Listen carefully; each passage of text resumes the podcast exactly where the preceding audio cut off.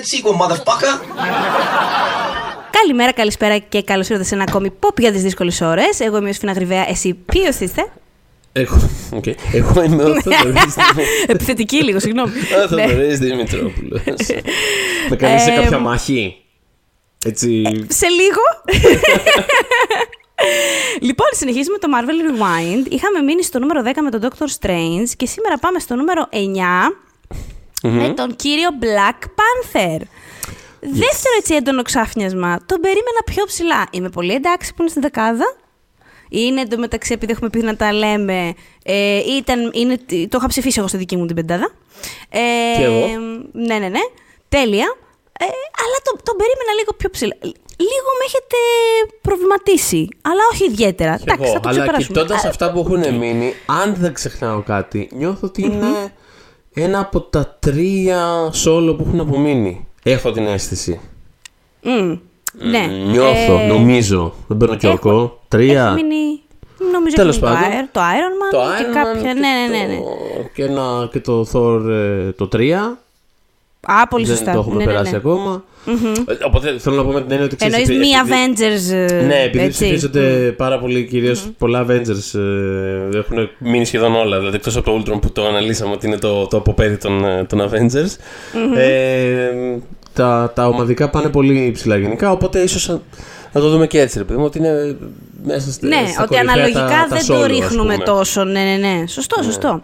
Πριν ξεκινήσουμε, θέλω λίγο να κάνουμε κι εμείς μια αναδρομή του Spotify. Γιατί εμείς παίρνουμε ένα ξεχωριστό report τέτοιο τέλος πάντων ως host podcast με κάποια στοιχεία. Και, εσύ πήρες, να σου ρωτήσω κάτι πριν πεις αυτό, εσύ πήρες το δικό σου το solo, είχες solo. Ναι, το πήρα, ναι.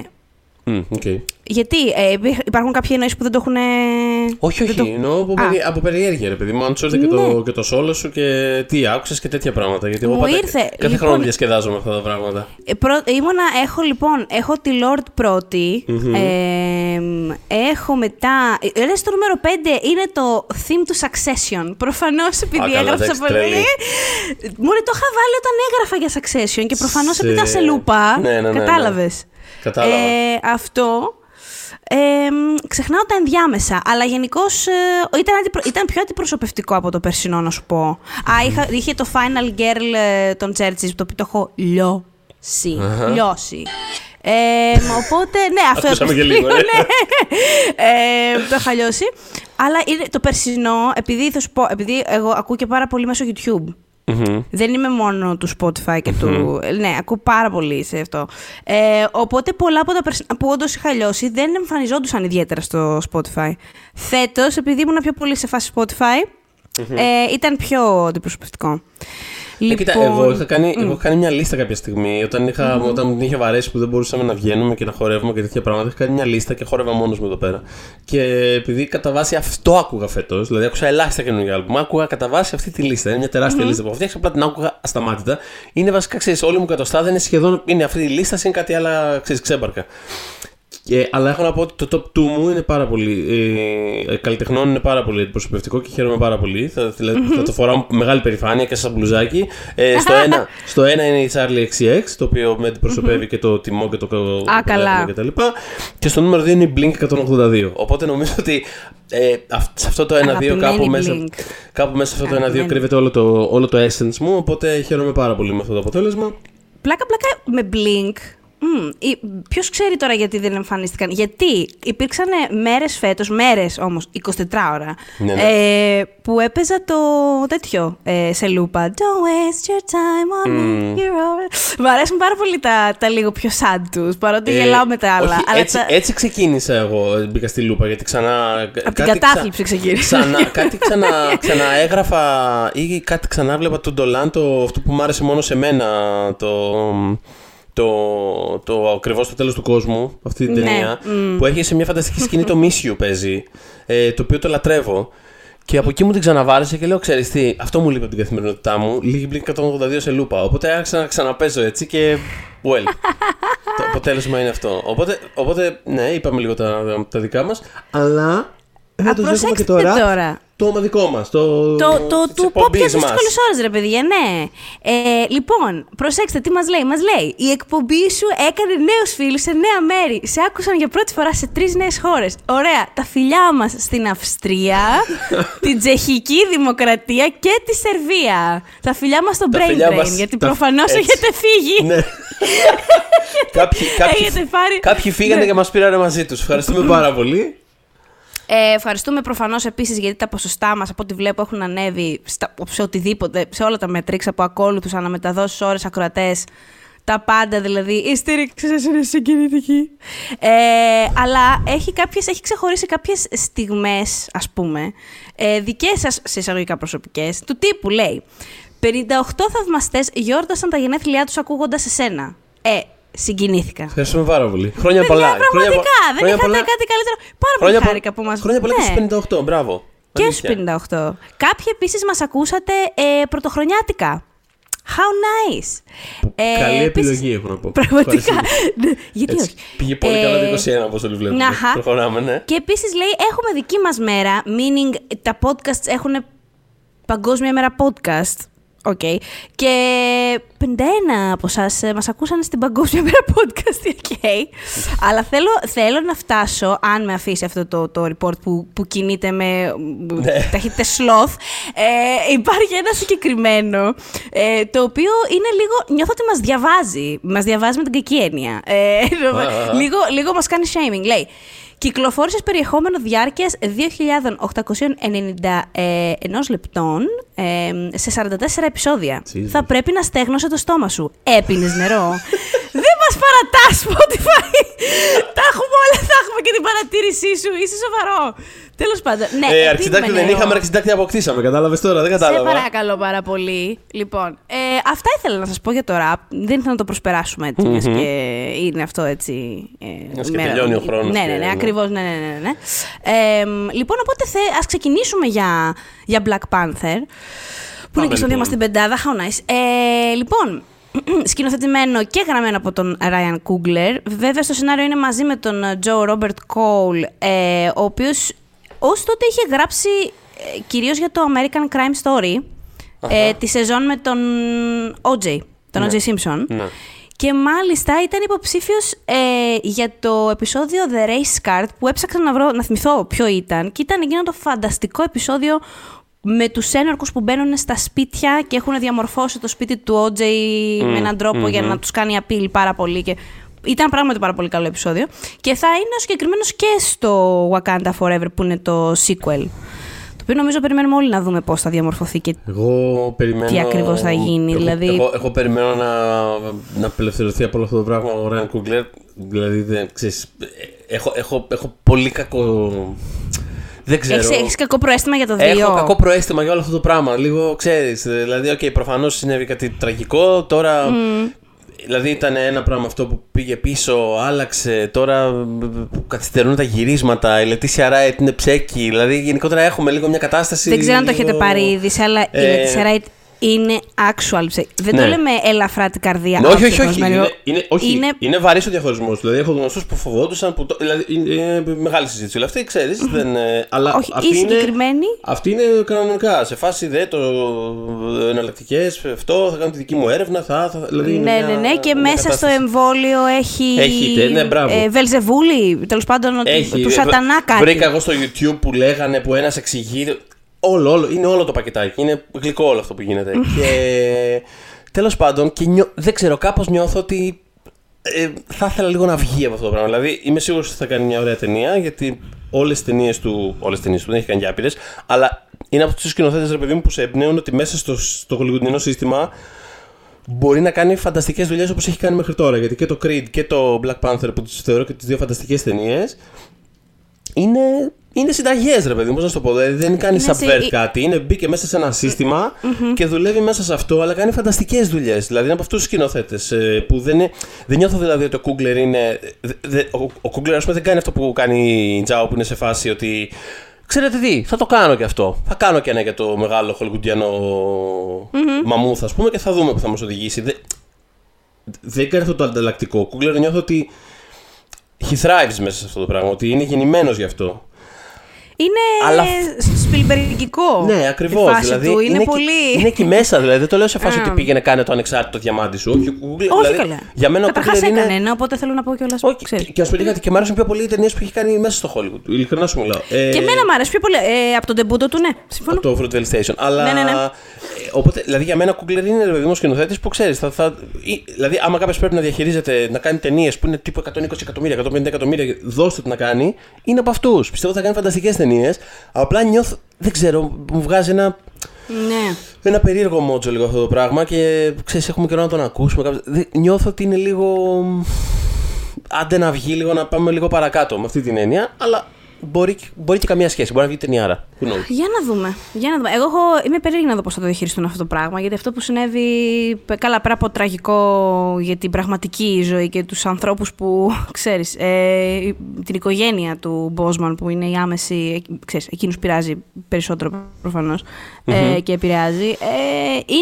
Είναι πολύ μεγάλο κενό σε μια ταινία. Δεν έφυγε από τη ζωή ο τριταγωνιστής που με έναν τρόπο κάπως μπορεί να μπαλωθεί πιο εύκολα. Ναι. Τώρα αυτός είναι και ήταν όλο πάνω του και, ήταν και πολύ συμβολικός για το σινεμά ο χαρακτήρας, κατέληξε να είναι δηλαδή. Mm-hmm. Είναι πολύ ζώρικο αυτό το πράγμα που έγινε. Πάρα πολύ. Δεν ξέρω δηλαδή, ακόμα, εγώ νομίζω ότι ακόμα και να κάνει όντως ταινιάρα, ναι. Δεν είμαι σίγουρο ότι δεν θα είναι ταινιάρα. Εγώ είμαι πολύ αισιόδοξη αυτή την ταινία. Κακός μάλλον. Όχι, δεν έχει κακό. Γιατί δεν το βασίζω σε κάτι στην πραγματικότητα. Σου είπα, είναι μια αίσθηση. Είναι μια περιραίωση ατμόσφαιρα που κάπως νιώθω ότι λίγο έχει χαθεί μέσα. Τέλος πάντων. Ναι. Είμαι αισιόδοξη. Παρ' όλα αυτά, δεν νομίζω ότι ποτέ θα πω. Δεν θα μπορούσε να είναι καλύτερο απαραίτητα αν ο Boseman ήταν. Πώς να σου πω. Δηλαδή, νομίζω ότι πάντα θα σκέφτομαι ότι. Οτιδήποτε με τον Boseman θα ήταν καλύτερο από αυτό που θα δούμε, γιατί ήταν, δεν ξέρω, ήταν πραγματικά φανταστικό casting. Για μένα ήταν παρότι, θα τα πούμε βέβαια και στην πορεία του podcast, ήταν όλα τα κομμάτια της ταινίας αυτής, δηλαδή όλοι οι παίκτες, όλα τα πιόνια ας πούμε, στο σκάκι ήταν πολύ καλά τοποθετημένα και φτιαγμένα όλα. Αλλά αυτός ήταν πάνω από αυτά. Δηλαδή και από την πρώτη φορά που τον είδα στην ταινία, μου λειτουργήσε πραγματικά τέλεια. Μου φαινόταν ό,τι πιο cool έχω δει σε υπερηρωική, ξέρεις, Marvel ταινία. Ο ίδιος δηλαδή και το πώς η γλώσσα του σώματος, τα πάντα. Άχνιζε coolness και γαματοσύνη πραγματικά. Και φαινόταν πόσο αφοσιωμένος ήταν στο ρόλο και πόσο το ευχαριστιόταν και του άρεσε, ρε παιδί μου, ξέρεις. Δεν ένιωθα ότι ήταν απλά ότι τώρα έχω το πραγματικά big break μου και θα βγάλω τόσα λεφτά, που και αυτά πάρα πολύ legit είναι και σίγουρα θα το σκεφτόταν ο Χριστιανός, αλλά ναι. Γενικά είχα αγκαλιάσει πάρα πολύ το τι σημαίνει αυτή η ταινία για τη μαύρη κοινότητα και για το σινεμά ευρύτερα. Οπότε... Ναι, κοίτα, και είναι και συνεπές μέσα στο γενικότερο πλαίσιο του έργου του, έχω την αίσθηση. Δηλαδή, είναι σίγουρα, γιατί έπαιζε τέτοιους ανθρώπους. Είχε παίξει πάρα πολλούς, ας πούμε, εμβληματικές φιγούρες της μαύρης κουλτούρας και μαύρης ιστορίας. Και κάπως φαινόταν ότι ήταν κάτι που απολάμβανε πάρα πολύ. Δηλαδή, δεν φαινόταν, ρε παιδί μου, σαν να είναι ένα σερί επιλογών του στυλ. Τι διάολο, κάποια στιγμή θα μου κάτσει και το Όσκαρ. Ή δεν ήταν. Κατάλαβες να σου πω. Δεν είχε καθόλου τέτοια ενέργεια γύρω από αυτό. Ακριβώς, καθόλου τέτοια ενέργεια. Δηλαδή ήταν πάρα πολύ, πολύ ήρεμη δύναμη. Σου βγάζει ένα calm, ένα coolness πολύ. Στην ψυχή σου μέσα, πώς να το πω, δηλαδή, πώς να το περιγράψω. Το πες τέλεια για την ήρεμη δύναμη και νομίζω για αυτήν είναι πια ο ίδιος σύμβολο με έναν τρόπο. Ναι. Δεν ξέρω πώς θα γινόταν, ξέρεις, πόσο θα γιγαντωνόταν ακόμα περισσότερο, μάλλον ξέρω, σε 10, 15, 20 χρόνια από τώρα, ναι. Ως ηθοποιός κλπ. Αλλά ακόμα και με αυτά που είδαμε από αυτόν, ήδη το νιώθεις ότι είναι ένας. Μια στιγμή στην ιστορία, ο θάνατός του, στην ιστορία ας πούμε, του σύγχρονου σινεμά που είναι εμβληματική με τον τρόπο της, πώς να σου πω, ότι χάσαμε έναν άνθρωπο που που εκτός από ότι ήταν καθομολογία όσων τον γνώριζαν ένας καταπληκτικός άνθρωπος, έχουμε ξαναπεί από αυτό το podcast πόσο χαιρόμαστε όταν συμβαίνει αυτό. Ξέρεις, να πηγαίνουν μπροστά καλοί άνθρωποι, είναι ωραίο. Αλλά ναι, νιώθεις ότι είναι μια τρύπα, υπάρχει μια τρύπα εκεί. Και φαίνονταν και, εντάξει, και από τους άμεσα, δηλαδή το cast του κιόλας του Black Panther, είναι πάντα συγκινητικά τα λόγια τους, πραγματικά, δηλαδή. Τι να πω, θα δω, γι' αυτό είμαι αισιόδοξη ότι θα δούμε. Ξέρεις τι, άμα δεν ήταν ο Coogler από πίσω από την ταινία, αν για χι λόγο έλεγε ότι εγώ αυτό το project με αυτό που συνέβη, παιδιά, εγώ δεν νομίζω ότι μπορώ να το φέρω σε πέρας και τον απελευθέρω από το συμβόλαιο οτιδήποτε, δεν θα εμπιστευόμουν άλλον, αλλά μου φαίνεται ότι θα βρει τρόπο να το κάνει ενδιαφέρον και να χρησιμοποιήσει ενδεχομένως και όλο αυτό που συνέβη με έναν τρόπο καθαρή, που να είναι και λίγο κάθαρσης τρόπος. Το περιμένω και αυτό λίγο. Αυτό είναι το μόνο σίγουρο. Εδώ, δηλαδή, ξέρεις, εδώ και για το Creed μιλώντας, ακόμα και σε κάτι τέτοιο έβαλε μέσα πάρα πολλά προσωπικά στοιχεία και το έκανε, δηλαδή ένιωθες ότι έβλεπες την ταινία που ξέρεις, τον πήγε πίσω στα παιδικά του χρόνια με έναν τρόπο. Δηλαδή ήταν full προσωπικό. Οπότε δεν το συζητώ ότι το sequel του Black Panther θα έχει μέσα. Δηλαδή ξέρεις, άμα κλαίμε βλέποντας το Furious 7, ξέρω, την τελευταία σκηνή, κατάλαβες να σου πω. Πόσο μάλλον σε κάτι τέτοιο που μπαίνουν μέσα πάρα πολλά στοιχεία κουλτούρας, ιστορίας. Δεν το συζητώ ότι θα είναι κάτι. Ότι θα έχει ένα take. Δηλαδή είναι πολύ ειδική περίπτωση. Ή έχει take ή δεν έχεις αυτό το πράγμα. Είμαι σίγουρος ότι θα έχει. Ναι, γι' αυτό από εκεί πηγάζει η αισιοδοξία μου, γιατί πιστεύω ότι το take που θα έχει θα είναι κάτι που θα θέλω να δω και που μάλλον θα με κάνει να νιώσω καλύτερα για αυτό που συνέβη. Ναι. Αυτό. Έχει συμβεί αυτό το πράγμα. Δηλαδή και στον Glee θυμάμαι όταν είχε. Στο ποιο, συγγνώμη? Ναι, όταν είχε πεθάνει ο Glee. Το οποίο το είχα αφήσει όταν είχε πεθάνει ο όταν τελικά επέστρεψα για να δω το επεισόδιο. Ακριβώς, ναι. Συγγνώμη, είπα ο Φιν, λες και είναι ο Φιν. Δεν άκουσα, έκανα μια διακοπή και δεν άκουσα ποιον είπες. Γιατί είναι και. Τέλος πάντων. Είναι και καταραμένο και το Glee, δεν ξέρω και ποιον εννοούσε, δηλαδή ξέρεις. Σωστό, πάρα πολύ σωστό. Όχι, εννοούσα τον κόρη μου, πραγματικά όμως. Αυτό είναι ένα podcast. Αυτό είναι ένα podcast. Για το κλείνω κάποια στιγμή. Απλά θα μας κλείσουν ενδεχομένως. Με αυτά που θα πρέπει να πω. Λοιπόν, τέλος πάντων. Ήταν ένα πολύ καλό επεισόδιο αυτό που κάνανε με τα θάνατον, ας πούμε. Γίνονται τέτοια πράγματα, ξέρεις, που κάπως η σειρά ή η ταινία διαπραγματεύονται την απώλεια εσωτερικά με τρόπο που βοηθά και το κοινό να πάει παρακάτω. Γιατί εντάξει, το λέμε, ωραία, είναι μια σειρά, είναι μια ταινία, ναι, αλλά δεν είμαστε παιδιά με τους ανθρώπους τους χαρακτήρες. Γι' αυτό και. Στις σειρές νιώθω ότι είναι λίγο διαφορετικά τα πράγματα. Δηλαδή εκ των πραγμάτων, ειδικά τώρα σε μια σειρά σαν τον Glee, δηλαδή τις πιο παλιάς τηλεόρασης, αυτές τις σειρές που ήταν τύπου κάθε εβδομάδα, ρε παιδί μου, αυτό που απλά υπήρχε, έχει εκ των πραγμάτων ένα πράγμα πιο εφήμερο απάνω του. Δεν το λέω μειωτικά, αλλά τρέβω πάρα πολλές από αυτές τις σειρές και σε πολλές περιπτώσεις προτιμώ και το μοντέλο κιόλας, το έχω πει. Αλλά είναι εκ των πραγμάτων κάτι πιο εφήμερο. Είναι κάθε εβδομάδα, έχει λιγότερη αξία, πώς να το πω. Δηλαδή, σπουδαίο μπορεί να είναι. Προσπαθώ να το διευκρινίσω. Προσπαθώ να ξανα. Εγώ καταλαβαίνω τι λες. Δεν έχω απορίες. Είναι κάτι. Εκ των πραγμάτων είναι κάτι λιγότερο. Well, σημαντικό, με hashtag, με κεφαλαίο σίγμα, κατάλαβες. Το άλλο είναι ένα πράγμα, δηλαδή ξέρεις ότι έρχεται ένα παγόβουνο, έρχεται δηλαδή κάποια στιγμή ένα βουνό, ένας λόφος, έχουμε μπροστά μας ένα λόφο και κάποια στιγμή θα πρέπει, ξέρεις ότι όλη η κουλτούρα, όλο το pop culture θα περιστρέφεται γύρω από αυτό το πράγμα για ένα πολύ μεγάλο χρονικό διάστημα. Και πριν και μετά. Και πριν και μετά, ξέρεις ότι θα είναι ένα τεράστιο thing. Το άλλο, ξέρεις, είναι την επόμενη εβδομάδα η παρέα θα του πρέπει θα, να βρούμε κάτι θα μιλήσει για αυτόν προφανώς με ένα πολύ συγκινητικό τρόπο. Είναι τελείως άλλο αυτό. Οπότε. Ναι, δεν τα συγκρίνω προφανώς. Απλά τώρα μου ήρθε αυτή η σκέψη επειδή. Εγώ το έφερα κιόλας. Ναι. Τέλος πάντων. Θες να βγάλουμε κάποια. Με όλα αυτά, τέλος πάντων, θέλουμε να πούμε ότι ξέρεις. Ο Chadwick Boseman. Ήταν ένα κάτι, ήταν ένα κεφάλαιο τέλος πάντων άνθρωπος. Και εγώ πιστεύω κιόλας ότι. Εγώ δεν πιστεύω, ποτέ μου δεν πίστεψα στην πραγματικότητα ότι ουδείς αναντικατάστατος. Δεν πιστεύω ότι ισχύει αυτό το πράγμα. Πιστεύω ότι κάποιοι άνθρωποι είναι αντικατάστατοι σε πολλούς ρόλους. Δεν εννοώ σύμβολα, ας πούμε. Mm-hmm.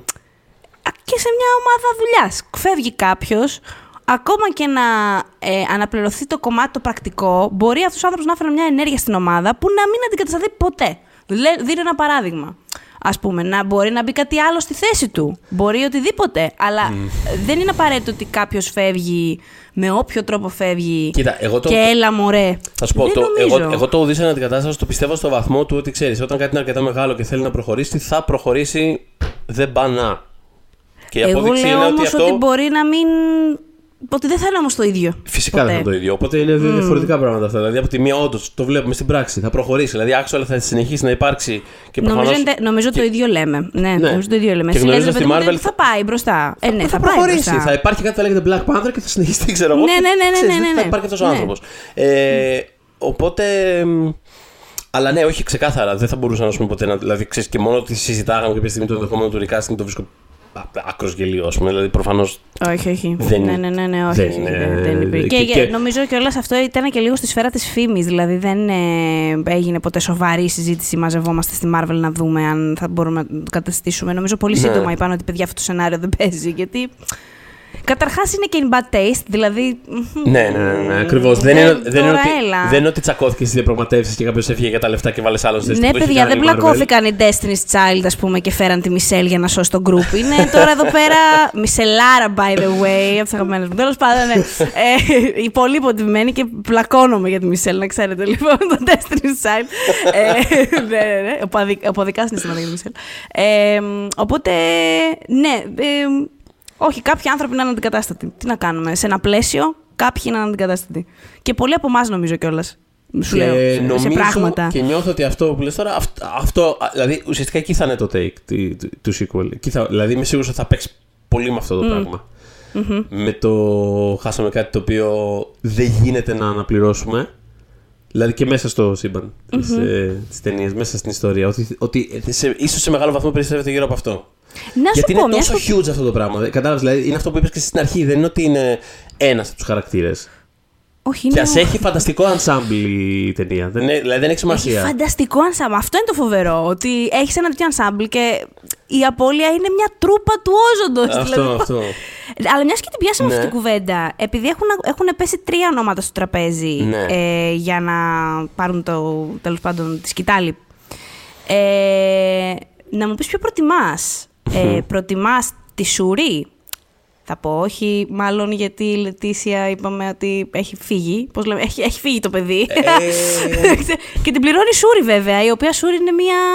Αυτό είναι το θέμα. Ότι εμένα μου αρέσει πάρα πολύ. Δηλαδή, ο χαρακτήρας της μου αρέσει πάρα πολύ και στην πρώτη ταινία είχα τρελαθεί. Δηλαδή, μ' άρεσε. Μα ήταν η fan favorite, ρε. Αμέσως έγινε η fan favorite. Οπότε, it makes sense και επειδή είναι δεμένη και με το επιστημονικό κομμάτι που είναι πολύ μεγάλο κομμάτι, ας πούμε, της Wakanda. It makes sense. Δηλαδή. Ήταν το πρώτο πράγμα που ακούστηκε. Δεν ξέρω γιατί αυτό το πράγμα σταμάτησε να ακούγεται. Γιατί ψεκ. Σταμάτησε. Πάντως ήταν πολύ έντονη η φημολογία το πρώτο διάστημα. Πάρα πολύ. Για μήνες βασικά. Και μετά έγινε ένα. Και δεν ξανα. Δεν ξέρεις. Τέλος πάντων όμως, αυτό είναι το ένα όνομα. Σούρι. Το άλλο όνομα είναι η Νακία, Λουπίτα Νιονγκό, που πιστεύω κιόλας ότι κάπως υποτιμήθηκε ως χαρακτήρας, όχι από την ταινία, επειδή ήταν όλοι πολύ φαντεζή και πολύ φαντασμαγορικοί και πολύ χρωμοχαρακτήρες, κάπως, αλλά η Νακία είναι τέλεια, δεν ξέρω, είναι πάρα πολύ Νακία. Είναι φανταστική, επίσης λατρεύω τη Λουπίτα Νιονγκό, αλλά και είμαι περίεργος να δω γενικότερα πού θα σταθεί ο χαρακτήρας της προχωρώντας. Αυτό γενικότερα. Ναι. Και το τρίτο όνομα. Και το τρίτο είναι. Ο Winston Duke ως Μπάκου, ναι. Ο οποίος είναι εντάξει. Μια θεότητα. Γενικό. Είναι τόσο συμπαθής άνθρωπος. Το βλέπω πάρα πολύ αυτό. Δηλαδή, και εγώ το βλέπω εσύ. Έχει ένα πράγμα, ρε παιδί μου, που απλά δηλαδή. Είναι όλο το φυσικό του, ρε παιδί μου. Είναι. Έχει διάφορα. Έχει και ένα πάρα πολύ συμπαθές πράγμα πάνω. Έχει και ένα cuteness έτσι περίεργο. Αλλά... είναι teddy bear. Είναι teddy bear, ναι, τελείως. Αλλά ταυτόχρονα. Εντάξει, σε σπάει κιόλας. Δηλαδή θέλω να πω ότι δεν παίζεις. Δραματουργικά. Κάτι θα έλεγε αυτή η επιλογή. Δηλαδή επειδή η δική του, ας πούμε,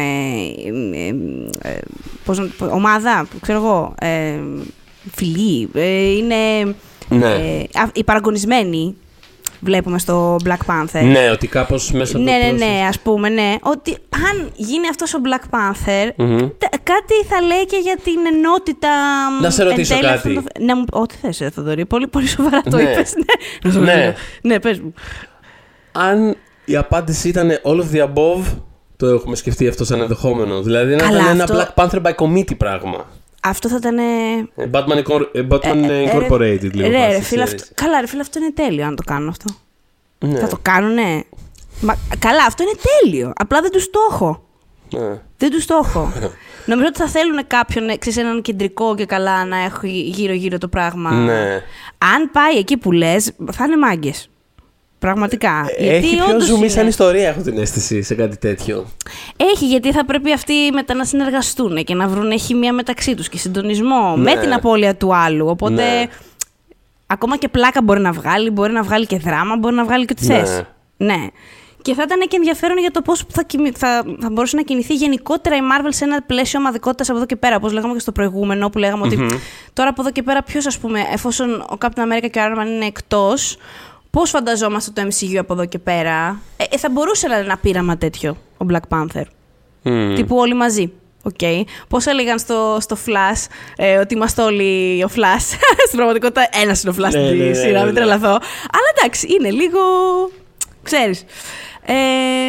Μ' άρεσε πάρα πολύ σαν πρόταση. Είμαστε όλοι ο Σπάρτακος. Θα έχει και μια τέτοια σκηνή. Θα μ' άρεσε πάρα πολύ. Ναι. Πάρα πολύ. Θες να περάσουμε από τα πρακτικούλια μας. Αν μας ακούει ο Κέβιν Φάγκη. Δεν είναι Ryan Coogler. Μπορεί να μας ακούει και Ryan Coogler. Να σου πω κάτι, γιατί να μας ακούει. Έχει λίγο χρόνο ακόμα. Έχει αρκετό χρόνο ακόμα. Όλα γίνονται. Οπότε, λοιπόν, θέληση να υπάρχει. Ναι, οπότε τέλος πάντων, ας προχωρήσουμε τώρα να μιλήσουμε για την actual ταινία που έχουμε δει. Εν τω μεταξύ, προσέξτε τώρα. Coogler, αν μας ακούς. Το 2018 η Marvel, για να δείτε γιατί γκρινιάζω για τον Ant-Man, αλλά έχω λόγο. Λοιπόν, βγάζουν το Φλεβάρι τον Black Panther, το μεγαλύτερο πράγμα στο σινεμά, ξέρω εγώ. Ναι. Βγάζουν τον Μάιο το Avengers Infinity War. Ξεπερνάει τον Black Panther για λίγο, φαντάζομαι. Δηλαδή, μόλις έχουν σπάσει όλα τα ρεκόρ και έρχεται το Infinity War και σπάει τα ρεκόρ που σπάθαμε πριν 2 μήνες. Εντάξει, αλλά. Ναι. Εντάξει, είναι προφανής αστερίσκος αυτό το πράγμα. Το Black Panther το έκανε μόνο του κάπως. Με την έννοια ότι. Έτσι. Δηλαδή, δεν συγκρίνεται το cultural αποτύπωμα, ας πούμε, αυτό το δίδυμο. Όχι, καλέ. Please. Λοιπόν, και έρχεται το κακόμοιρο το Ant-Man and the Wasp τον Ιούλιο. Που είναι τόσο cute. Καλά, θα τρέξετε σε εκείνο το επεισόδιο τέλος πάντων. Το πρώτο μας επεισόδιο του Marvel One. Να με ακούσετε να αγαπάω πολύ το Ant-Man and the Wasp. Αλλά ναι, προφανώς είναι αυτό που λέγαμε πολλές φορές ότι. Τον βάζουν τον Ant-Man σε κάτι. Υπάρχει ένα κρεσέντο πριν και μετά βάζουν τον Ant-Man που εμένα μου λειτουργεί πάρα πολύ σαν ένα δροσερός σφινάκι, πώς να σου πω. Ναι, εντάξει, αλλά... είναι λίγο όπως η πίεση, εντάξει. Ναι, αλλά για πολύ κόσμο είναι σε φάση, έλα εντάξει τώρα μωρέ. Τώρα είδαμε, ξέρω εγώ, το πιο bombastic. Τη φλακία, το Infinity War και ας πούμε ναι. Τέλος πάντων. Θα σου πω κάτι. Περίμενε. Πάντως δομικά και εμένα αυτό πάντα με ενοχλούσε. Το πώς είναι δομημένα λέει τα phases, εγώ ποτέ δεν το καταλαβαίνω αυτό το πράγμα. Δηλαδή, ξέρεις, έχω τα συνηθίσει κιόλας τις σειρές που έβλεπα, ξέρω εγώ, μια σεζόν Buffy, ξέρω εγώ, ότι χτίζουμε. Στο 22ο επεισόδιο γίνεται ο χαμός και μετά είναι σαν να μου έρθει ένα 23ο επεισόδιο που θα ήταν απλά, ξέρω εγώ, μια περιπέτεια του Xander. Θέλω να πω. Εντάξει. Βάλ το 16ο ρε παιδάκι μου. Με αυτή την έννοια. Δεν μπορώ να τελειώνει τώρα το Avengers και να μου πει μετά το Ant-Man. Τι είναι αυτό. Δεν μου λέει. Κρίμα, βάλ το του χρόνου. Δεν πειράζει, εδώ θα είμαστε. Τέλος πάντων. Είναι δικό μου. Είναι τώρα εντάξει. Είναι τα phases, το έχουμε. Όχι, το έχουμε ξαναζητήσει. Τα phases είναι λίγο. Οκ. Είχε κάποια σκέψη αυτό από πίσω ή απλά είπατε. Είπατε αυτό το μήνα κόβουμε την πίτα, τη βασιλόπιτα, κόβουμε το κομμάτι έτσι, ξέρω εγώ, του σπιτιού, του Iron Man, του δεν ξέρω. Λοιπόν, την ίδια εβδομάδα με το Black Panther, καλά, προφανώς Δεν ξέρω αν έβλεπες τα άλλους σερία της Ζέιμι. Υπήρχε ένας χαρακτήρας που με το που εμφανιζόταν ένας άλλος χαρακτήρας έκανε Παναγία μου ο Χάνιμπαλ και εξαφανιζόντουσαν όλες τις φυλακές της ελληνικής αυτής σειράς. Τους τάβλους σερία τα Ζέιμι. Α, ναι. Λοιπόν, κάτι τέτοιο έγινε και με τον Black Panther. Σε φάση απλά εξαφανίστηκαν όλοι από το. Αλλά υπήρχαν κάποιες έτσι θαραλές ταινίες που πάνε να ράξουμε κι εμείς εδώ. Βέβαια, καθόλου τυχαία. Οι περισσότερες ήταν απλά κυκλοφορίες που ερχόντουσαν από την Κίνα, που στην Κίνα σκίσανε. Την ίδια εβδομάδα λοιπόν βγήκε το Detective Chinatown 2, γιατί όχι. Ένα από τα μεγαλύτερα blockbuster στην Κίνα, by the way, αυτό. Uh-huh. Το Monster Hunt το 2 με τον αγαπημένο μας Τόνι Λιούγκ. Το The Monkey King 3 και τα τρία αυτά από Κίνα, έτσι. Και υπήρχε και ένα που λέγεται Samson, το Googler εγώ αυτό. Αν ξέρεις, είναι ο Billy Zane στην ταινία αυτή. Φυσικά. Αυτά. Δηλαδή, φυσικά. Ναι, νομίζω νιώθω ότι οφείλει να είναι σε τέτοιες ταινίες. Ναι. Αυτά. Δηλαδή, όλοι οι υπόλοιποι δεν.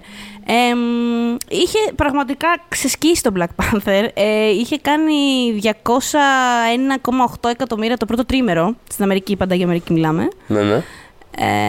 Και γιατί το τετραήμερο, γιατί είχε βγει στο President Day, τέλος πάντων εκείνο το πουσουκουδού, ναι. Έβγαλε 235, τα οποία ήταν παραπάνω από αυτά που είχαν κιόλας κάνει project. Και τίποτα, ξεσκιζόλ, πραγματικά. Παγκοσμίως έβγαλε 1,3 δις. Είναι ακόμα η πιο επιτυχημένη εισπρακτικά ταινία από μαύρο σκηνοθέτη, μαύρο κινηματογραφιστή. Mm-hmm. Η ένατη μεγαλύτερη ταινία ever. Η τρίτη μεγαλύτερη σε US και Καναδά. Και ήταν και η δεύτερη μεγαλύτερη ταινία του 2018, που έχει ως εξής το box office. Στις Ηνωμένες Πολιτείες το νούμερο 1 είναι Black Panther. Mm-hmm. Στην Αμερική είναι αυτό πρώτα. Δεύτερο το Avengers Infinity War. Τρία, το Incredibles το 2. Στο 4 είναι το Jurassic World, το Fallen Kingdom. Να σου πω κάτι. Εμένα πολύ καλά πάμε. Πολύ καλά πάμε. Τι σ' άρεσε? Το Jurassic World, το Fallen Kingdom είναι το δεύτερο. Δεν είναι το. Ναι. Παιδιά, συγγνώμη, εμένα μου άρεσε καλύτερα από το πρώτο. Βασικά πολύ καλύτερα από το πρώτο. Φανταστική. Εμένα μου άρεσε πάρα πολύ αυτή η ταινία. Είσαι ο ένας άνθρωπος που ξέρω ότι του αρέσει όσο μου αρέσει εμένα. Δεν ξέρω κανέναν άλλο. Προσπαθούμε πάρα πολύ συχνά αυτό. Δηλαδή, πραγματικά το δεύτερο μισό είναι καταπληκτικό. Καμία σχέση με το πρώτο. Εμείς είμαστε. Και μπράβο μας. Είναι περίεργο. Όλες αυτές τις ταινίες. Όλες αυτές τις ταινίες. Δηλαδή, επειδή ανέφερα και το Incredibles 2, το οποίο εμένα επίσης μου αρέσει, θεωρώ ότι έχει πάρα πολύ ωραία πράγματα μέσα. Αλλά είναι και οι δύο αυτές ταινίες, γι' αυτό διακόψα τώρα την κατάταξη. Είναι και αυτές οι δύο ταινίες προφανώς έχουν κάνει ένα σκασμό λεφτά, προφανέστατα δηλαδή, αλλά και οι δύο κάπως δεν πολύ υπάρχουν. Κάπως δηλαδή. Δεν πολύ θυμάται κανένας ότι υπάρχει το Incredibles 2. Δεν έχει πολύ ασχοληθεί κανένας με το μεσαίο Jurassic World. Είναι λίγο μια τέτοια κατάσταση. Ναι, το Fallen Kingdom νομίζω είναι λίγο σε φάση. Κάπως σαν να τους τσάντισε. Δηλαδή, νομίζω υπάρχει, αλλά υπάρχει και δεν θέλουμε να υπάρχει. Είναι ένα τέτοιο. Ναι, έχουμε ξανακάνει μια τέτοια παρόμοια συζήτηση με κάποια άλλη αφορμή ενδεχομένως, αλλά αυτό είναι residual τσαντίλα από το πρώτο. Είναι το για ποιο λόγο κάναμε φαινόμενο το πρώτο και έπρεπε να το θάψουμε περισσότερο, θα κοπανίσουμε το δεύτερο. Ειλικρινά δεν πιστεύω ότι αυτή είναι η ψυχολογία. Δεν έχω καμία σχέση. Εντάξει, αυτά κάνετε όμως και τώρα έχουμε για την τρίτη ταινία πάλι τον Colin Farrell. Τι πετύχατε, τέλος πάντων. Συγχαρητήρια, τέλος πάντων. Αλλά θέλω να πω αυτό, ρε παιδί, ότι έχει πολύ ενδιαφέρον αυτό. Ότι είναι ταινίες, δηλαδή βλέπεις τα λεφτά που κάνει το Jurassic World, το Fallen Kingdom. Είναι αμέτρητα λεφτά. Τρομερά πετυχημένη ταινία. Και είναι κάπως ένα. Υπήρξε και αυτό. Δηλαδή, όταν βγει το καινούριο, είμαι σίγουρος ότι θα παίξει πάρα πολύ το. Δεν θυμόμουν ότι υπήρχε δεύτερο, ή δεν έχω δει το δεύτερο. Θα παίξει πάρα πολύ αυτό το πράγμα. Και έχω να πω ότι όπως και το Incredibles 2, υποτιμημένες ταινίες και οι δύο είναι γελίο να μιλάμε για υποτιμημένες ταινίες όταν έχουν βγάλει τόσα τσουβάλια λεφτά. Αλλά καταλαβαίνουμε τι εννοούμε. Την έχουμε ξανακάνει αυτή τη συζήτηση περί υποτιμημένου. Λοιπόν, νούμερο 5, Deadpool 2. Νούμερο 6, The Grinch. Νούμερο 7, αγαπώ, Jumanji, Welcome to the Jungle. Mm-hmm. Είχα περάσει πολύ καλά με αυτήν την ταινία. Νούμερο 8, Mission Impossible Fallout. Μαμά. Νούμερο 9, νικάμε αδέρφια. Πήγα να πω ή αχα και έκανα μαμά. Μαχα. Νούμερο 9, νικάμε αδέρφια Ant-Man and the Wasp.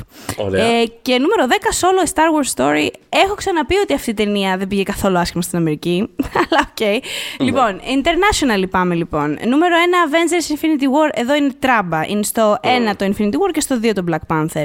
Έχουμε άλλη μια τράμπα. Είναι στο 3 το Fallen Kingdom και στο 4 το Incredibles 2.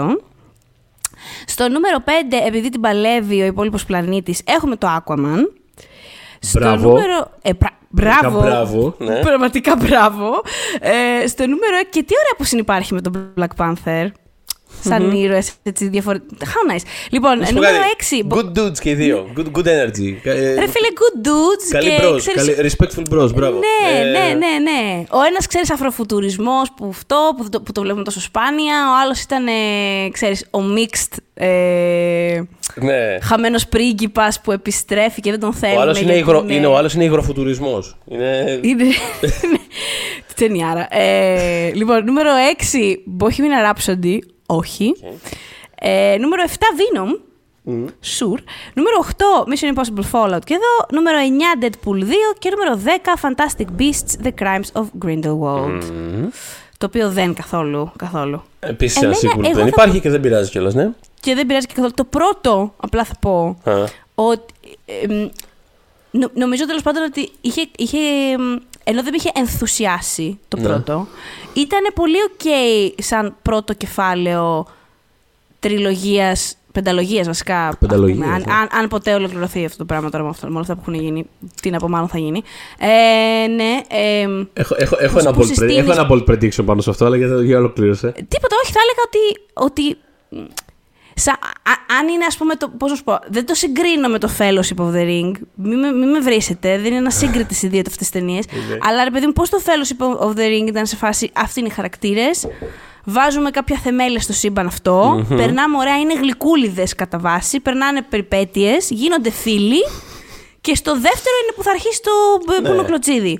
Λοιπόν, σε ένα τέτοιο πλαίσιο πολύ έτσι, αχνά, πες το έτσι. Ήταν μια χαρά το πρώτο Fantastic Beasts. Ήταν, ξέρεις, είχε λίγο sense of wonder, ήταν γλυκούλη. Ήρθε το 2 και το κατούρισε. Και γενικότερα ήρθαν όλα. Το 1 είχε και Colin Farrell. Το 1 το οποίο πάντα βοηθάει στα πάντα. Έχω να πω γενικότερα.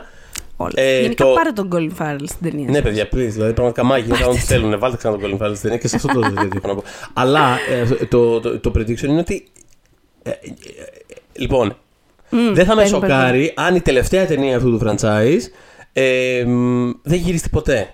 Ή ξέρω εγώ, γυριστεί. Αν πάθει divergent, τέλος πάντων. Αυτό είναι που έχω στο μυαλό μου. Δηλαδή ένα πράγμα το οποίο ξεκινάει δυνατά και κάθε επόμενο sequel κάνει underperform, που θα κάνουν όλα underperform αυτά. Αλλά κάνει τόσο ότσο έτσι ώστε να ξέρεις, να είναι όλα και πιο δύσκολο για κάποιον παιδί μου να πει λοιπόν το σταματάμε. Και θα συνεχίζει μέχρι που θα φτάσει ένα τελευταίο και θα είναι. Τώρα αλήθεια πρέπει να το κάνουμε γι' αυτό. Άμα το κάνουμε για την τηλεόραση, θα λέγατε. Άμα το κάνουμε για το HBO Max κατευθείαν, θα λέγατε. Να το προτείνουμε. Δηλαδή, είμαι σίγουρος ότι θα παίξει κάτι τέτοιο στο τέλος. Δηλαδή, θα είναι ένα HBO event.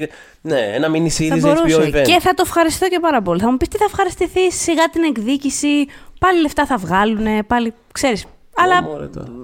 Τι θα θες τώρα. Ψάχνεις δικαίως τώρα. Ψάχνω δικαίως τώρα εγώ, ναι. Άρα Johnny Depp, άρα J.K. Rowling, γιατί μου το κάνει. Καλά η Rowling, τόσο πολύ που αγαπώ το Harry Potter, αλλά αυτό δεν είναι ένα podcast για το Harry Potter. Αλλά θέλω να δηλώσω απλά ότι είμαι πληγωμένη αυτό και πάμε παρακάτω. Λοιπόν, ξέρεις τι, προσπαθώντας να σκεφτώ low points αυτής της ταινίας, επειδή πραγματικά δεν θεωρώ ότι έχει καθαρόαιμο low point, κάτι που το βλέπα σε άλλες ταινίες, ας πούμε, που αμέσως σκεφτόμουν αυτό είναι που μου την είχε σπάσει αυτή την ταινία. Αυτό, ας πούμε, που περισσότερο σκέφτηκα, που ήταν το πρώτο πράγμα δηλαδή, που σκέφτηκα, παρότι δεν με ενοχλεί να το βρίσω ή ότι εντάξει, okay, είναι ο τέτοιος. Θεωρώ ότι δεν υπάρχει ιδιαίτερη χρήση για τον Everett Ross, τον οποίο υποδίεται Ο Everett, ναι, λογικό είναι να μην τον θυμάσαι. Ο κύριος από το Sherlock. Έλα μωρέ. Ναι. Να βλέπεις, αυτό είναι πάρα πολύ σωστό και δίκαιο που συμβαίνει. Ο κύριος από το Sherlock. Πολύ ωραία, ναι. Ο κύριος από το Sherlock. Ναι, ξέρεις τι, ήταν λίγο. Δεν έχει στην πραγματικότητα, δεν έχει και arc. Ήταν σαν. Θυμάμαι και όλο το συζητάμε μετά την ταινία.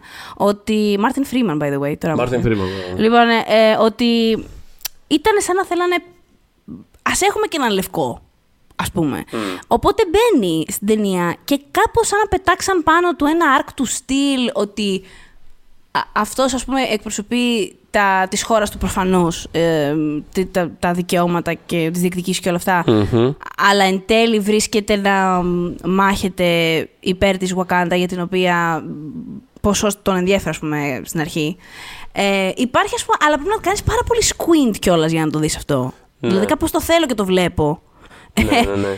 Είναι το job was growing as a person αντίστοιχο arc. Είναι αυτό. Μετά τώρα, εντάξει, ναι, έχει μια. Μέχρι να φτάσει στο τελευταίο στάδιο της μάχης, η τρίτη πράξη έχει τα ψιλογνωστά θέματα, αλλά νιώθω ότι και αυτό είναι πιο καλοφτιαγμένο. Είναι πιο σεταρισμένο, το ακολουθείς πιο εύκολα. Έχει μικροστιγμές μέσα η μάχη που έχουν ενδιαφέρον. Και μετά έχει και ωραίο φινάλε η μάχη. Δηλαδή, όταν πια πεθαίνει ο κακός κλπ. Είναι μια πολύ ωραία ποιητική στιγμή. Δεν είναι απλά. Αυτό είναι σπουδαία στιγμή. Αλλά για μένα, επειδή ακριβώς φαίνεται ότι αυτό είναι που τον ενδιαφέρει και δραματουργικά και αυτό είναι και κινηματογραφικά, αυτό είναι που τον ενδιαφέρει τον Coogler εκεί και τον Michael B. Jordan. Αυτό κάνει ακόμα, για μένα, αυτό κάνει ακόμα περισσότερο να φαίνεται πόσο κακή είναι η μάχη που προηγείται. Δηλαδή είναι και είναι τέρμα αντιαισθητική. Δηλαδή, πραγματικά πονά τα μάτια μου. Είναι από τις ασχημότερες κοινές μάχες που έχει κάνει η Marvel, κατά τη γνώμη μου. Αλλά ξέρεις τι εκτίμησα, το πορτορδοκόκκινο δεν είναι εκεί. Το πορτορδοκόκκινο, ναι, sure, ναι, πράγματι. Γιατί εκεί είμαστε φίλες και φίλοι. Κρατιέμαι από όπου μπορώ. Όχι, εγώ δεν θα κρατηθώ, δεν υπάρχει λόγος, δεν έχει τόσα πράγματα θα πάνε στην ταινία. Για το συγκεκριμένο δεν θα κρατηθώ, θα πω ότι δηλαδή δεν βλέπετε αυτό το πράγμα και είναι εντελώς πασιφανές ότι, ξέρεις, δηλαδή μου βγάζει 100% την αίσθηση του ότι ξέρεις, το πήρε σε ένα στικάκι, του το δώσαν σε ένα στικάκι, παίρνει λοιπόν αυτό 23 λεπτά πριν το τέλος πρέπει να μπει αυτό παρακαλώ. Απλά θα μπει και μετά κάνω τη θέση. Και καλή συνέχεια. Λοιπόν, ίσως επειδή φαίνεται να έχει πραγματικά πολύ μεγαλύτερη ελευθερία και ας πούμε πεδίο κινήσεων από άλλες αντίστοιχες ταινίες, ο Coogler στην υπόλοιπη ταινία, ίσως γι' αυτό μου χτυπάει ακόμα περισσότερο όταν υπάρχουν κάτι τέτοια ένθετα. Έτσι νιώθω τώρα εγώ. Μπορεί, ξέρεις, αν δηλαδή τώρα που μας ακούει ο Coogler, δηλαδή μπορεί να γράψει στα σχόλια, ρε παιδί μου, ότι τι μαλακίες λέτε. Εγώ μια χαρά τη γύρισα τη σκηνή και γούσταρα και full και είστε άσχετοι. Ναι, σαν την Τζάο, ρε, που λένε ότι αυτό τη τα φτιάξανε και δεν. Ναι. Και είναι η βάση Τζάο. Όχι, παιδιά, ήμουνα σε φάση. Έμαθα όλα τα προγράμματα που χρησιμοποιεί η Marvel, ήμουν εκεί. Για πρώτη φορά τα άμα, δεν τα είχα ξανά. Τα άμαθα, τα εκπαιδεύτηκα. Ναι, δηλαδή δεν ξέρεις. Απλά μου φαίνεται παράτερο και μου χτυπάει πάρα πολύ, ρε παιδί μου. Δηλαδή κάπως νιώθω ότι. Νομίζω στο δικό μου μυαλό κερδίζει, παρότι έχεις απόλυτο δίκιο, είναι πανάσχημη. Επειδή το έχω είναι ενωμένο στο κεφάλι μου με το φινάλε της η μάχη. Δηλαδή κατάλαβες. Οπότε κάπως κερδίζει στη συνείδηση, επειδή ναι, το έχω μαζί όλο κάπως, αν σαν μια σεκάνς, ας πούμε, τεράστια, πες το έτσι. Οκ, οπότε θες με αυτό το segue να πάμε στα high points ή έχουμε και κάτι άλλο? Τα high points η φάση είναι όλη ταινία. Δεν ξέρω. Ξέρεις τι μ' άρεσε πάρα πολύ σε αυτή την ταινία? Είναι όλα.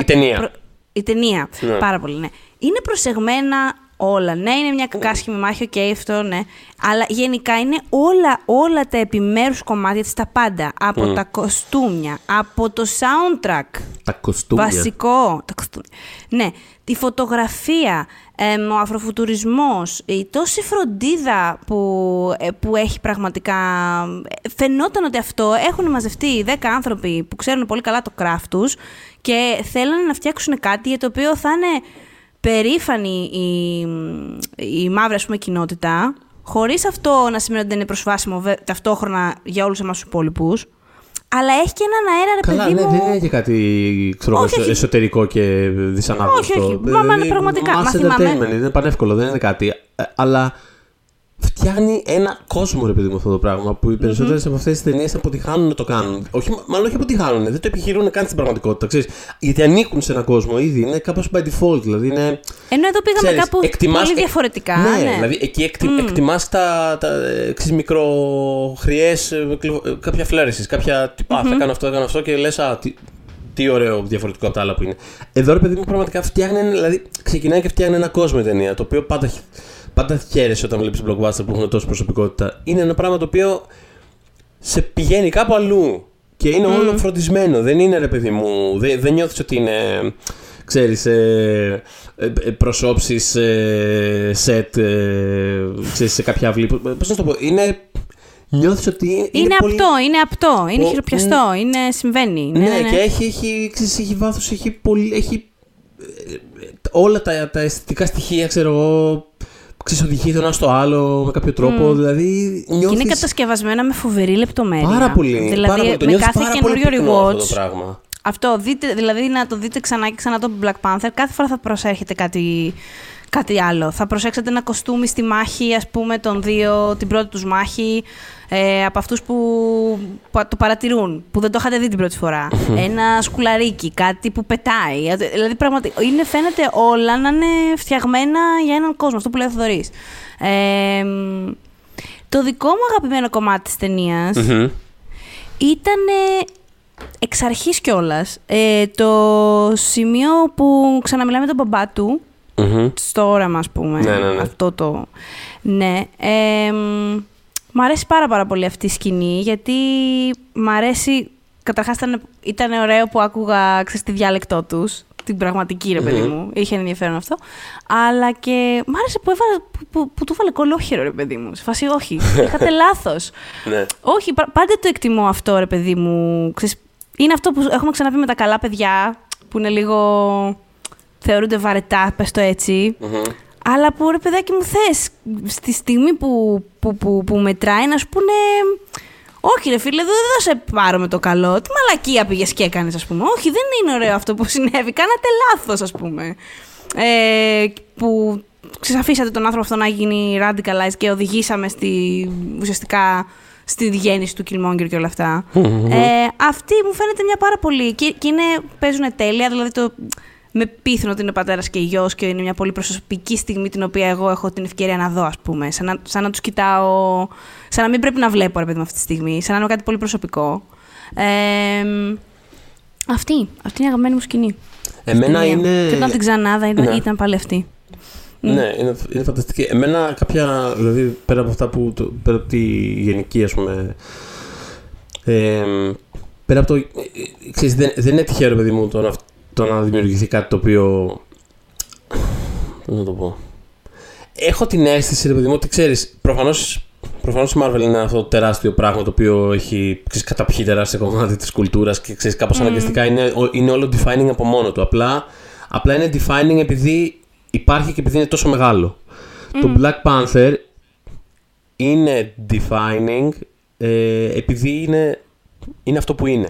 Αν αυτό το πράγμα... κάνει κάποιο διαχωρισμό. Δηλαδή, όχι απλά επειδή, δεν είναι λόγω του μεγέθους του, δεν είναι απλά επειδή υπάρχει και είναι τόσο τεράστιο. Άρα εκ των πραγμάτων όλοι θα ασχολούνται. Το Black Panther είναι. Δηλαδή, και έξω από αυτό το οικοσύστημα θα είχε το ίδιο effect. Σαν, στο culture εννοώ. Και είναι κάτι το οποίο. Και όταν ξεχάσουμε τη Marvel. Θα θυμόμαστε ότι το Black Panther έκανε αυτό. Ναι, έχει νόημα το ότι υπήρξε και ξέρεις, έπιασε μια στιγμή με έναν πολύ συγκεκριμένο τρόπο και είχε κάτι να πει. Γιατί επίσης, αυτό που επίσης θέλω να πω είναι ότι και πολιτικά έχει ενδιαφέρον το Black Panther. Δηλαδή, προφανώς είναι μια ταινία η οποία βγαίνει από τη Marvel. Οπότε ξέρεις, υπάρχει ένα όριο στο οποίο μπορείς να οδηγήσεις. Τα συμπεράσματα αυτής της ταινίας. Δηλαδή, ξέρεις, το πόσο radical μπορεί να είσαι. Και δεν λέω καν ότι κάνει εκτός. Μπορεί πολιτικά ο άνθρωπος να είναι εκεί πέρα που βρίσκεται. Αλλά έχει ενδιαφέρον. Δηλαδή, ακόμα και φροντίδα, για να πω και την αγαπημένη μου στιγμή που είναι ο θάνατος του Killmonger. Η φροντίδα που δίνει, ξέρεις, τον χαρακτήρα και στο πώς πεθαίνει και στα λόγια που λέει όταν πεθαίνει και στο βάρος που δίνει, ρε παιδί μου, στο mission του, στην αποστολή του, στο ότι δεν είναι ο κακός, δηλαδή, okay, προφανώς είναι ο κακός, αλλά δεν είναι όμως κάπως κιόλας ταυτόχρονα.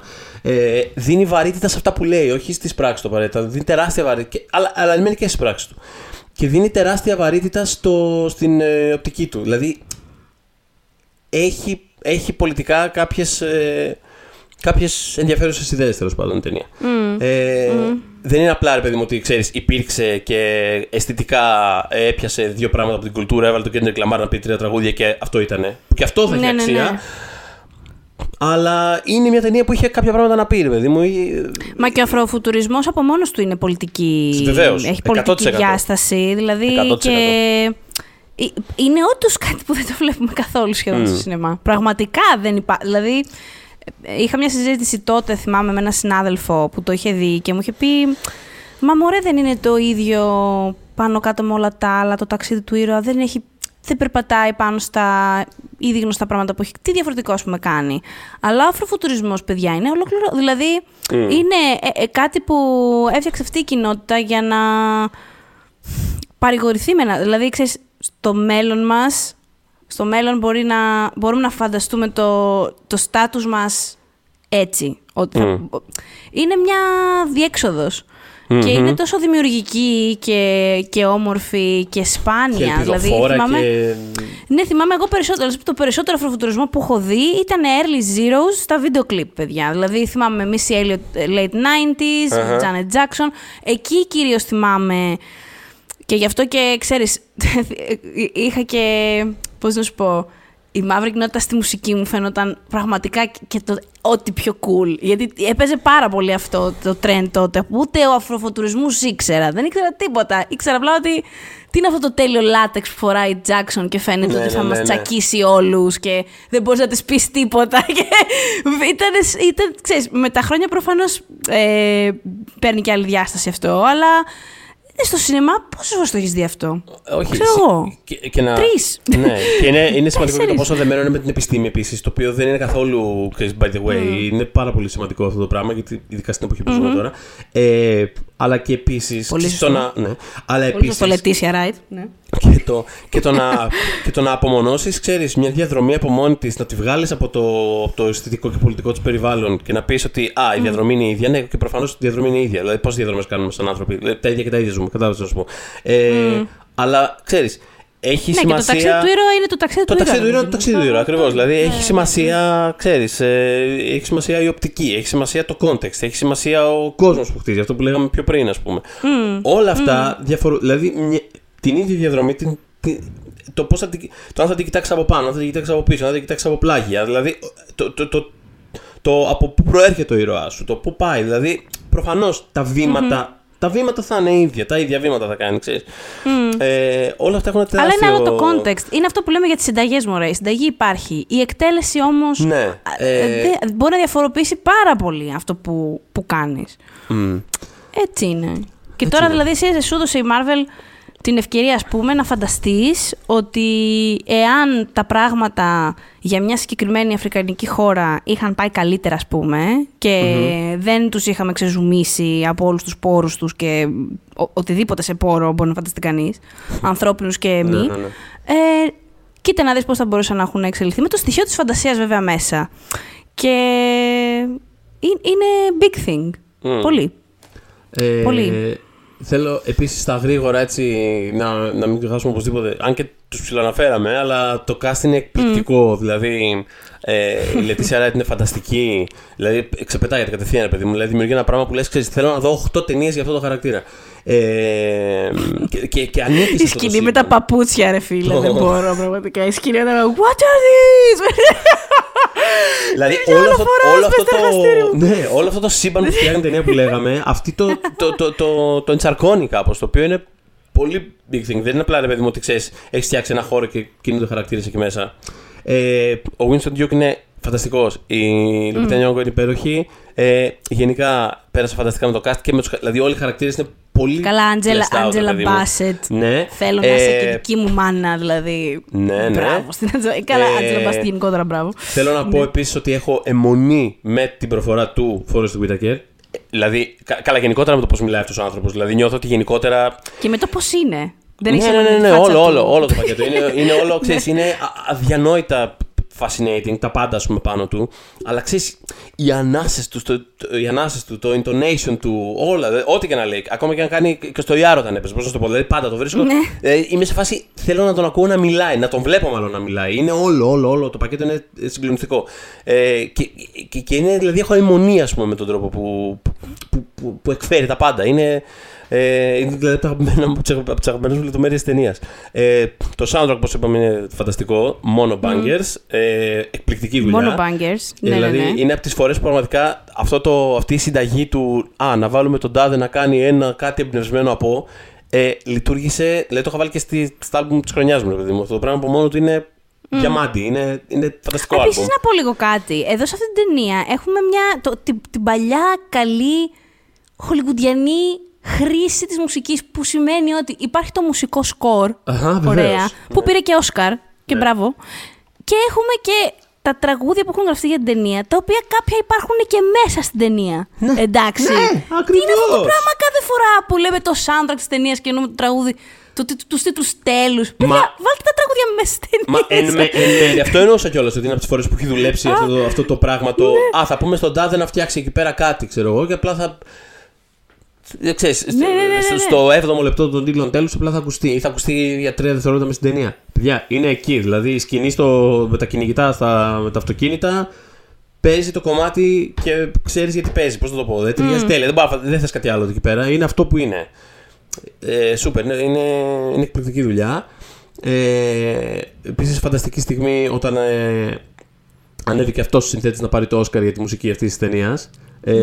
Και η collective διαπίστωση του. Και ο Viking να πούμε. Αυτό, η collective διαπίστωση του. Περίμενε. Αυτός είναι ο συνδέτης του Black Panther, δηλαδή. Ο οποίος δεν έχει δει, παρακαλώ. Συνέβη σε πάρα πολλούς. Πραγματικά ψάχνει να το λέει. Όσκαρ επίσης για την Ruthie Carter, την καταπληκτική, για κοστούμια. Και επίσης Όσκαρ για σκηνογραφία. Είναι η πρώτη Marvel. Βασικά είναι η πρώτη περιεροϊκή ταινία που έχει 3 Όσκαρ. Και γενικότερα που μπαίνει και στην κατηγορία καλύτερης ταινίας. Σίγουρα υπήρχε μια προϊστορία. Εντάξει, το Dark Knight άνοιξε το δρόμο για όλο αυτό, γιατί θυμόμαστε όλοι ότι σίγουρα. Ναι, αυτό.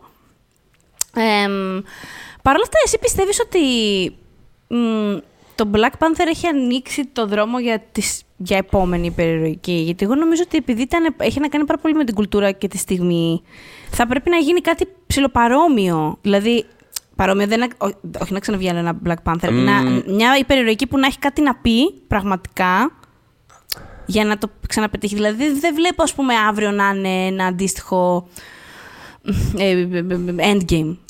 Όσο και να τα αγαπήσαμε, λοιπόν, κατάλαβες. Και να ήταν και super popcorn movie και. Προσπαθώ να σκεφτώ μια απάντηση σε αυτό. Δηλαδή, πώς να το πω, το Thor 3, ας πούμε, ή το οποιοδήποτε, όσο ωραίο και να είναι, όσο και να αρέσει, όσο καλά και να πάει κτλ. Δεν θα έχει ποτέ ένα τέτοιο. Δεν θα κάνει ποτέ αυτό ένα τέτοιο breakthrough. Και καλύτερη ταινία να είναι, και καλύτερα να τη θεωρεί κάποιος, και μπράβο του. Και αυτό που έλεγα πριν, το Guardians of the Galaxy 2, εμένα είναι η δεύτερη αγαπημένη ταινία της Marvel. Το αγαπώ πιο πολύ από τον Black Panther. Δεν θα κάνει ποτέ αυτό το breakthrough, ούτε εγώ θα το κάνω. Κατάλαβε να σου πω. Δεν έχει δουλειά. Δεδομένα πρέπει να είναι κάτι ξεχωριστό, κάτι ιδιαίτερο. Ή το Logan, ας πούμε, που ήταν για Όσκαρ σεναρίου. Ναι. Που ήταν όντως κάτι διαφορετικό. Αυτό πράγματι, που πιστεύω. Δεν μας δουλεύανε, δηλαδή. Ήταν όντως διαφορετικό. Αυτό που νιώθω ότι κατάφερε, ας πούμε, το Black Panther ήταν να τοποθετήσει ένα τέτοιο breakthrough μέσα σε ένα ήδη υπάρχον σύστημα. Αυτό δηλαδή κάπως διαφέρει. Γιατί το Dark Knight ήταν μια ταινία του Nolan. Δηλαδή προφανώς ήταν μια ταινία του Nolan και ήταν και μια ταινία φτιαγμένη. Πραγματικά για όλους, με την έννοια ότι μπορεί να το δει το χι μέλος της Ακαδημίας που δεν βλέπει καθόλου περιεροϊκά. Ναι, και να πει βλέπω το όραμά του ότι αν υπήρχε ένας υπερήρωας προσγειωμένος, και αισθάνομαι και πιο σοβαρός τώρα εγώ, ας πούμε, που το σκέφτομαι, θα ήταν κάπως έτσι αυτή τη στιγμή. Αυτό ήταν κομμάτι του επιχειρήματος και για τον Τζόκερ κιόλας. Το ότι ξέρεις, το ότι. Βέβαια.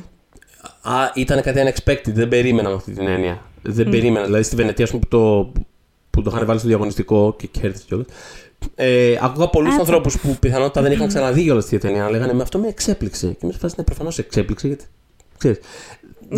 Ναι, όχι, αγέτη δηλαδή, ξέρεις. Οπότε από αυτή την έννοια, το Black Panther ίσως είναι η μόνη, ρε παιδί μου. Εξακολουθεί να είναι η μόνη ταινία που μέσα σε ένα ήδη υπάρχον οικοσύστημα και σε ένα τεράστιο σύμπαν που παράγει ταινίες σαν επεισόδια. Ξέρεις, βγήκε η επόμενη, τάκ. Απλά αυτή ξεπετάχτηκε με ένα τέτοιο τρόπο. Οπότε από αυτή την έννοια, ξέρεις, ανοίγει έναν δρόμο. Δηλαδή θα μπορούσε το Eternals, ας πούμε, αν ήταν πιο well received ή είχε πάει καλύτερα εμπορικά, ρε παιδί μου, θα μπορούσε θεωρητικά να ξέρεις. Δηλαδή άμα έβγαινε το Eternals και παραλυρούσαν όλοι και πήγαινε καλύτερα στα ταμεία, γιατί ποιο λόγο να μην ήταν στο Oscar Talk. Μπορούσε.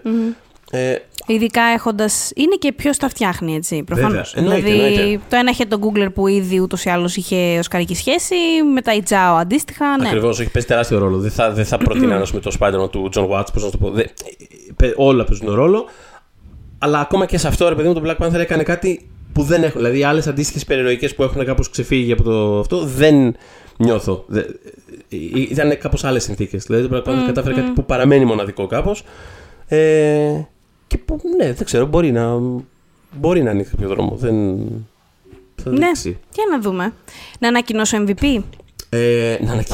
Ναι, βέβαια. Δικό μου MVP. Ναι. Λοιπόν, υπήρξαν πολλά πράγματα. Αυτοί οι τρεις που ανέφερα ήδη είχαν περάσει. Δηλαδή, Λουπίτα και Ντιούκ είχαν περάσει και η κυρία Λετίσια ως χαρακτήρας, ναι, δεν το συζητώ. Ναι, ναι. Παρ' όλα αυτά το παίρνει ο κύριος Chadwick Boseman. Γιατί πραγματικά το αξίζει και ξέρεις. Επίσης, να σου πω και κάτι, μια παρένθεση. Hot as fuck! Δηλαδή. Ναι, δηλαδή πραγματικά μπουκέκια σε χώριο. Οπότε, ναι, στον κύριο Boseman από μένα. Ναι. Δεν του δώσανε το Oscar, αλλά του δίνω εγώ την αγάπη μου και το MVP στάτους για την ταινία. Ναι, όχι, ξέρεις, από τη μία σκέφτομαι ότι είναι γελίο να πεις κάτι άλλο, από την άλλη θα πω κάτι άλλο γιατί είμαι ένα γελίο άτομο. Όχι, θα ξέρω ποιο θα πεις κιόλας. Ναι, ήταν γνώμη μου και όταν βγήκε η ταινία και έχει παραμείνει ξαναβλέποντάς και τα λοιπά. Θεωρώ ότι τεράστιο μέρος του γιατί λειτουργεί αυτή η ταινία είναι ο Μάικλ Μπι Τζόρνταν, ο οποίος είναι μια συγκλονιστική ερμηνεία και πραγματικά είναι. Πουλάει την σκηνή της ταινίας, ας πούμε, για μένα. Είναι ο καλύτερος κακός που έχει δώσει Marvel κινηματογραφικά. Νομίζω είναι, ρε παιδί. Μακράν δηλαδή, ο καλύτερος κακός που έχει δώσει Marvel κινηματογραφικά. Είναι πάρα πολύ καλός. Για μένα ούτε καν σύγκριση. Απλά και τότε θυμάμαι ότι επειδή όλο το κύμα ήταν Killmonger, ήμουν λίγο σαν τον Lone τέτοιο με τη σημεούλα μου. Εμένα μου αρέσει το καλό παιδί. Τον καλούλι. Εντάξει, θα σου πω, άλλος δεν παλεύεται στην ταινία. Εντάξει, μπαίνει όπως μπαίνει, με αυτό το μαλλί, με αυτό το six pack, με αυτή την κατάσταση. Λες, άσε μας κάτω, ρε Μάικλ Μπι Τζόρνταν. Αλλά ναι, επιλέγω σταθερά τα καλά παιδιά. Εγώ γενικώς. Οπότε. Black Panther. Χαίρεσαι, το ξέρω ότι χαίρεσαι. Χαίρομαι που υπήρξε, πώς το λένε, δίωδος και για τις δύο αυτές τάσεις στο συγκεκριμένο επεισόδιο. Καλέ, ναι, εννοείται. Καταρχάς, τα κακά παιδιά πρέπει να συμβούν για να τα βγάλεις και από το σύστημα, έτσι. Να περάσεις μετά στους Chadwick Boseman της ζωής. Είπα μεγάλη, καλά. Αυτό είναι άλλο podcast. Γενικότερα αυτό το podcast έχει γεννήσει πολλά side podcasts που δωρεάν. Αχ, Θεέ μου. Λοιπόν, αυτά από μας και η Black Panther. Νούμερο 9, έτσι. Άρα πάμε πολύ κοντά στην πεντάδα πια. Πλησιάζουμε, ναι. 8 την επόμενη εβδομάδα. Να πω που μας ακούνε. Ναι, πάμε. Ναι, λοιπόν, πάμε. Spotify, Google Podcasts, Apple Podcasts και στις πλατφόρμες που υποστηρίζουν podcasts. Is this your king? Huh? Is this your king? When we make that sequel, motherfucker.